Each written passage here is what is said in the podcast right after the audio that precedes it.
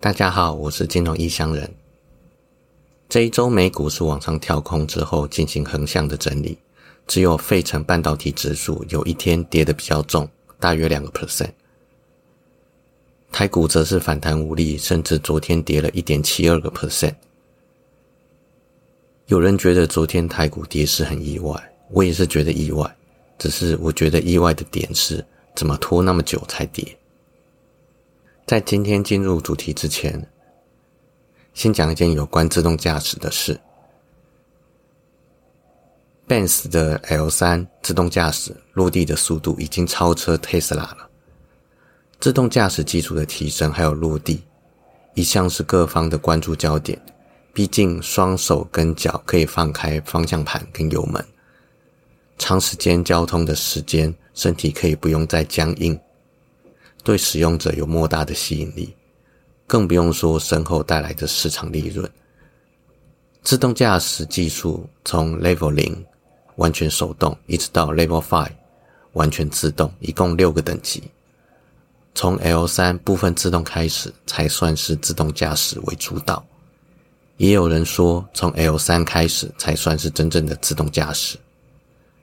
但 L 三涉及到当地法规、汽车保险、道路环境，还有责任归属等问题，要跟当地主管机关长期沟通协商，才有机会放行，所以不容易突破。这些车厂都要每个国家分别来谈。对我们使用者，就是看到别的国家有 L 三到 L 五，也只能巴望自己国家早点开放。一直以来，自动驾驶技术都是由 Tesla 领先 Auto。但一直停留在 L2 辅助驾驶而已。Benz 去年在德国特定区域已经开放 L3，今年更是成为美国第一家 L3 的认证车厂，超越 Tesla，让 Mask 大为紧张而开始喊话，今年底 L4 或 L5 会开始出现在市场上。不过 Mask 的预期通常都过于乐观，所以听听就好。讲到 Mask，就顺便提一下。上周提到的打擂台已经夭折了，但是不知道为什么他们现在还在重新找人训练，还说要到意大利去打一场。马斯克一向很听妈妈的话，这次居然要破例，看来他们俩的斗志很旺盛。好了，接下来进入今天的主题：漫步华尔街三技术面分析与随机漫步理论。漫步华尔街的作者在书中左打技术分析派。又提基本面分析派，就是为了赞扬他喜爱的买进并持有策略。所以接下来的内容就是作者用来消遣技术分析派的论点。技术面分析一向不被学术界所接受，理由有两个。第一个理由是，即使额外支付手续费跟交易税，这个方法也不见得表现得比买进持有这个策略来得好。从现在的角度来说，就是买进 ETF 并长期持有。第二个理由是技术面分析很容易被挑出毛病，这点确实是没错。有很多技术方法有一堆反例，通常技术分析不能单独使用，可能要换个角度或几个方法并用，甚至是同指标不同时框来使用才会有效。但优点是门槛很低，任何人都可以入门。不过入门不代表能够获利，这一点还需要自行斟酌。至于所谓的动能，作者同样是批判了动能法。作者表示，股市确实有短期动能，但扣掉手续费跟交易税之后，不见得能赚得到钱。实际上，仍然是有人用动能法赚钱的，而且还不少。不过，这是作者的论点，所以就先照着说。他认为，与其说股市有动能，不如说是随机漫步，也就是随机丢铜板去决定涨跌。作者引用他一位同事的话来贬损技术面分析。这句话是这样说的：从各方面来看，技术面分析跟占星术是很类似的一门科学。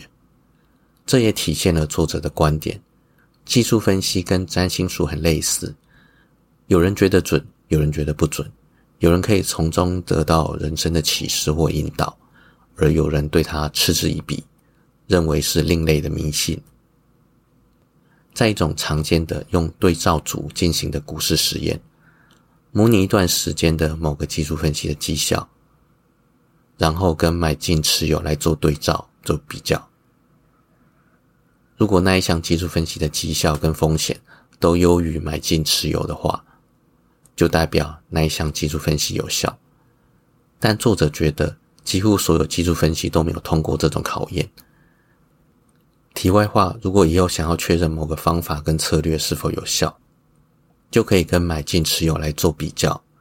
通常买进持有 ETF 的绩效可以打败百分之八十到百分之九十的人。也就是说，如果新策略不是那前百分之十到二十的话，那么干脆放弃，直接使用买进持有，还比较省事又赚钱。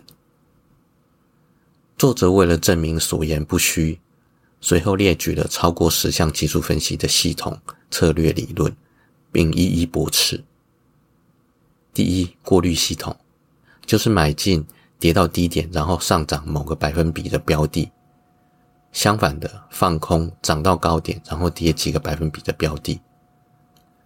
作者验证过各种实况跟各种百分比，效果没有比买进持有来得好。二，道氏理论，这个理论明确定义了什么叫做上升趋势跟下跌趋势，而且分成长中短期三种趋势，分别是一到几年、三周到三个月，还有几小时到三周。另外定义了一个重要的原则，就是趋势会一直持续，持续到清楚的反转讯号发生之前。这些都已经是技术分析派的基本教义了。但作者还是认为，模拟出来的结果没有买进持有来得好。三相对强势策略，就是买进相对强势的标的，避开或放空相对弱势的标的。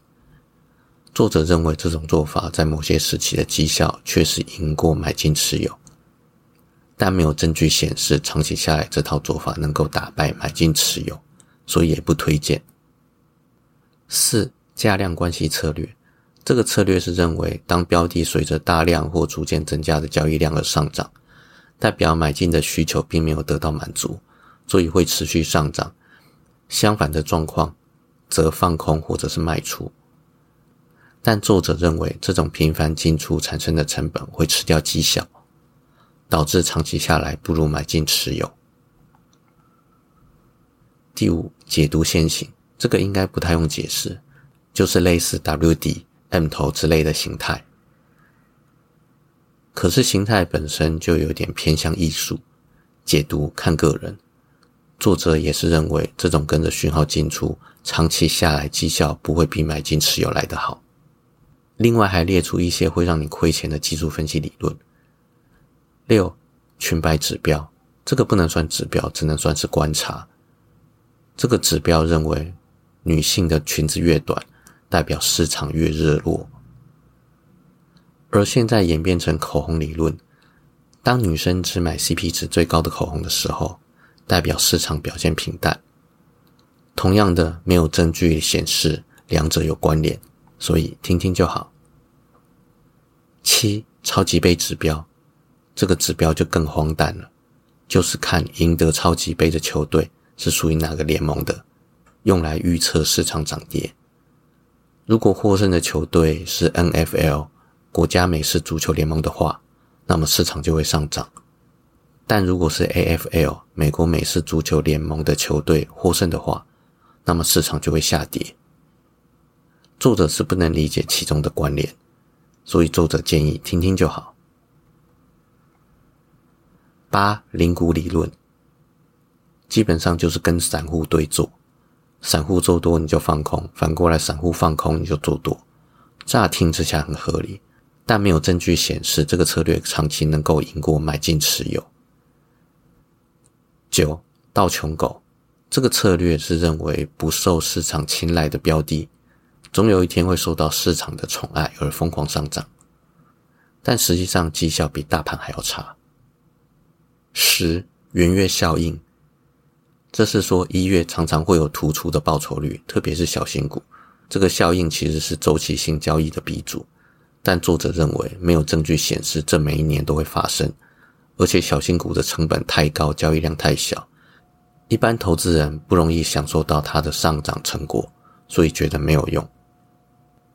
十一太阳黑子的理论，这个理论认为市场周期跟太阳黑子出现的数量循环周期有重大的关联。更简单的说法是，太阳黑子的数量大约是十年一个循环，市场也差不多十年会有个股灾。虽然很多人不相信太阳黑子理论，但市场大约十年一个循环却是不少人相信的。虽然这次的股灾跟上次二零零八差了十四年。作者抨击完技术分析理论之后，接下来的目标是技术分析大师。技术分析师不一定会做出正确的预测。但这些预测一定是多才多姿，像曾经是雷曼兄弟执行副总裁的 Elan，他在一九八七年十月十三号告知 USA Today，道琼即将下跌五百点以上，结果不到一个礼拜，十月十九号就发生了崩盘，道琼当天跌了五百零八点，完全符合 Elan 的预测。不过这也是他最后一次的成功预测。正当媒体封他为“黑色星期一大师”的时候，他之后的预测却频频失准，还说不会再碰股市。之后他错过股市的反弹，让把钱交给他管理的客户大失所望。而他对此的说辞，更是技术面分析师的经典：“我没有相信自己的线图。”第二位受抨击的是一个团体。一九九零年代中期，有一群耀眼的投资人，来自胡子城，一群平均年龄七十岁的祖母级投资人，他们被称为胡子城女士。他们擅长为获利的数据加油添醋，也擅长炒作，因此他们写的投资书籍销售超过百万本，也经常出现在电视节目跟报道当中。他们在其中一本书当中宣称，近十年平均年报酬是二十三点九个 percent，远高于标准普尔五百指数的十四点九 percent。可是他们被揭发绩效作假，把投资俱乐部的收入也列在绩效当中。在经过会计师事务所的查账之后，算出他们近十年来的平均报酬是九点一个 percent，不止远低于宣称的二十三点九 percent。也低于标准普尔五百的平均年报酬十四点九个 percent。作者说，从这两个故事得到的启示很清楚：用技术分析预测市场的人也很多，总会有人预测到最后一次或者是最近几次的大反转。然而，没有人能够永远预测正确。作者说，我们要警惕的是，听信股票大师的预言，必然抱憾而终。不过，作者这番言论有点言过其实。没有人可以永远百分之百正确预测这件事是对的。人难免会有失误，操作都有可能会失准了。预测怎么可能百分之百永远正确呢？我自己的预测准确率也只有百分之七十到八十。一位大师的预测有可能会失准，但是你如果能从一群大师的预测当中抽丝剥茧。找出脉络的话，是有可能达到百分之九十以上的准确率的。在报章媒体上的预测，因为不能收回，一旦碰到时局的变化而要变更预测的时候，受众如果没有跟上更新的预测，就有可能下场凄惨。再加上，就算是相同的趋势跟转折预测，发生的时间如果有大小不等的误差。根据投资者使用的标的、投资周期的长短，实际操作方式会有很明显的不同。但经验不足的投资人不懂得判别这些，可能会听到长期趋势拿来套在短线交易，而犯下看长做短这种大忌。当然，犯下这种大忌之后，肯定凶多吉少。可是事后这些经验不足的投资人，有可能会怪罪发布预测的人。这样可以明显看出，发表预测这件事本身就是吃力不讨好。再加上法令的规定，所以即使我有百分之七十到八十的预测准确度，也不会明确公开发布预测，最多就是用暗示的。好了，我是金融异乡人，今天就先到这边，拜拜。